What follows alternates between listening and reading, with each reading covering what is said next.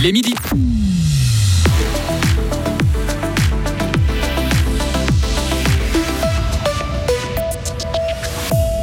C'est une première dans l'histoire du mondial de football. Une femme va arbitrer une rencontre masculine. Des milliards de francs dorment en Suisse, résultat du gel des avoirs russes. Et puis, au lieu de recevoir un cadeau chaque jour jusqu'à Noël, il est possible aussi de faire des dons. C'est le principe du calendrier de l'avant inversé. Courant de bise et fraîcheur jusqu'en euh, début de semaine prochaine avec euh, Stratus et Éclaircie. Lauriane Schott, bonjour. Bonjour Greg, bonjour à toutes et à tous. Pour la première fois, une femme va arbitrer un match de foot de la Coupe du Monde masculine. La Française Stéphanie Frappard, 38 ans, tiendra le sifflet lors du match décisif entre l'Allemagne et le Costa Rica, prévu ce soir. Elle fait partie des trois femmes retenues parmi les 36 arbitres de champ de ce mondial. Une décision qui fait la fierté de Céline Lantz. Cette maman est aussi arbitre de foot depuis 2018. C'est clair que pour moi, c'est une fierté de voir que dans un mondial masculin, il y a euh, une arbitre féminine qui peut, euh, qui peut arbitrer euh, de par ses capacités. on sait que c'est une très grande arbitre et puis c'est un modèle un peu pour, euh, pour tous les arbitres, toutes les arbitres féminines. Donc c'est clair que ça fait plaisir de voir qu'elle est au sommet et puis ça donne de l'espoir aussi pour, pour ce monde un petit peu d'hommes qui change un peu, surtout au Qatar hein, avec toutes les polémiques qu'on a pu entendre ces derniers mois. Et Stéphanie Frappard est une habituée des grandes premières. Elle a déjà été la première femme arbitre centrale en deuxième division française, la première femme aussi à officier en Ligue des Champions et à l'Euro de football. Les activistes du climat qui avaient bloqué un centre commercial à Fribourg en 2019 sont acquittés. Le tribunal cantonal a rendu son verdict hier. Il annule les amendes qui avaient été prononcées en première instance. Pour justifier leur décision, les juges se basent sur la Cour européenne des droits de l'homme et le droit à la liberté d'expression. Ils soulignent aussi l'absence de violence lors de cette action. Le tribunal fédéral confirme la condamnation d'un septuagénaire à 13 ans de prison. Il y a 25 ans, il avait assassiné une femme de 87 ans dans le canton de Zurich. Il l'avait d'abord tabassée avant de la laisser succomber à ses blessures. Le fait qu'il ait informé les secours après ne change rien à sa responsabilité, selon la justice. Selon les traces, ce sont les traces d'ADN retrouvées après l'attaque d'une bijouterie à Thun en septembre 2016 qui ont permis de confondre l'auteur de l'assassinat commis en 1990. Le budget 2023 de la Confédération est adopté par le Conseil national. Le déficit prévu de près de 5 milliards de francs va toutefois encore plus se creuser car le Conseil national a décidé ce matin d'ajouter 15 millions de francs de dépenses supplémentaires. 4 millions par exemple pour mieux protéger les troupeaux contre les loups, presque autant pour la préservation des races indigènes d'animaux de rente. Le Conseil des États se prononcera sur ce budget lundi prochain.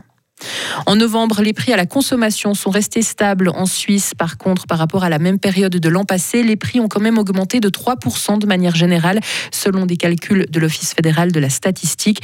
Et pour ce qui est de l'alimentation et des boissons non alcoolisées, les prix sont en hausse de 4,4% en comparaison annuelle. 7,5 milliards de francs et 15 biens immobiliers. C'est le montant des avoirs russes gelés en Suisse depuis l'invasion de l'Ukraine. Le secrétariat d'État à l'économie a fait le point de la situation ce matin. Les chiffres ont peu évolué ces derniers mois, notamment parce que la liste des personnes et des entreprises russes sanctionnées ne s'est pas rallongée. Le bilan d'Erwin Bolliger, représentant du secrétariat à l'économie. Notre estimation est que on a bien travaillé avec des pays euh, de l'Union européenne, avec la Grande-Bretagne. On est en échange étroit. Euh, on a des consultations aussi avec la Commission européenne. Notre euh, coopération est appréciée et on reçoit toujours des réactions que ça fonctionne assez bien on ne peut pas vraiment comparer les chiffres parce que chaque pays a notre, euh, dans une autre situation. Il y a peut-être plus de Russes qui sont dans un pays que dans un autre. Alors, avec les, les comparaisons, il faut être prudent. Mais je pense quand même qu'on était toujours parmi les premiers qui ont annoncé les montants gelés. Et depuis le début de l'application des sanctions, les partis de gauche, mais aussi des ambassadeurs et des ONG se montrent critiques. Ils estiment que la Confédération n'en fait pas assez pour trouver et bloquer les avoirs russes. L'Union européenne souhaite mettre sur pied un tribunal spécial pour enquêter sur les crimes commis par la Russie en Ukraine, mais pour le Kremlin, un tel organe n'aurait aucune légitimité. Moscou n'acceptera pas de créer cette instance.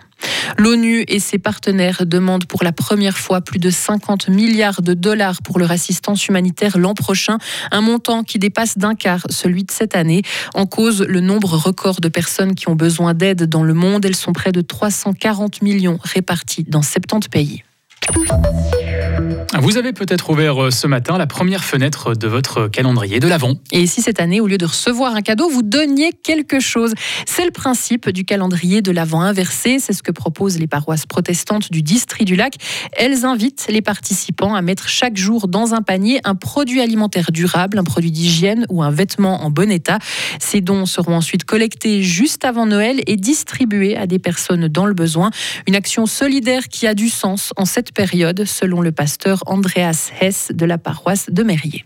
Alors la période de l'Avent et de Noël, bien sûr, c'est un temps qui pourrait être un temps de méditation, de réflexion, de dire tiens, moi je vais bien, mais il y a d'autres qui n'ont pas cette chance-là. Alors c'est ça un peu le, but qu'on fasse ça dans la, la période de l'Avent, parce que la pauvreté elle se cache dans notre société. On ne voit pas forcément qui c'est qui est vraiment dans le besoin, mais par les, les temps actuels, c'est devenu un peu plus virulent on sent bien qu'il y a plus de gens qui, qui ont vraiment de, des difficultés de joindre les deux bouts.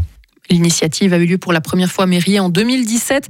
Les produits alimentaires et d'hygiène seront ensuite donnés à Noël à différentes associations qui viennent en aide aux fribourgeois dans la précarité, la tuile, le tremplin, banc public, point d'ancrage ou encore le Centre fédéral pour requérants d'asile de Chevrille. Retrouvez toute l'info sur frappe et frappe.ch.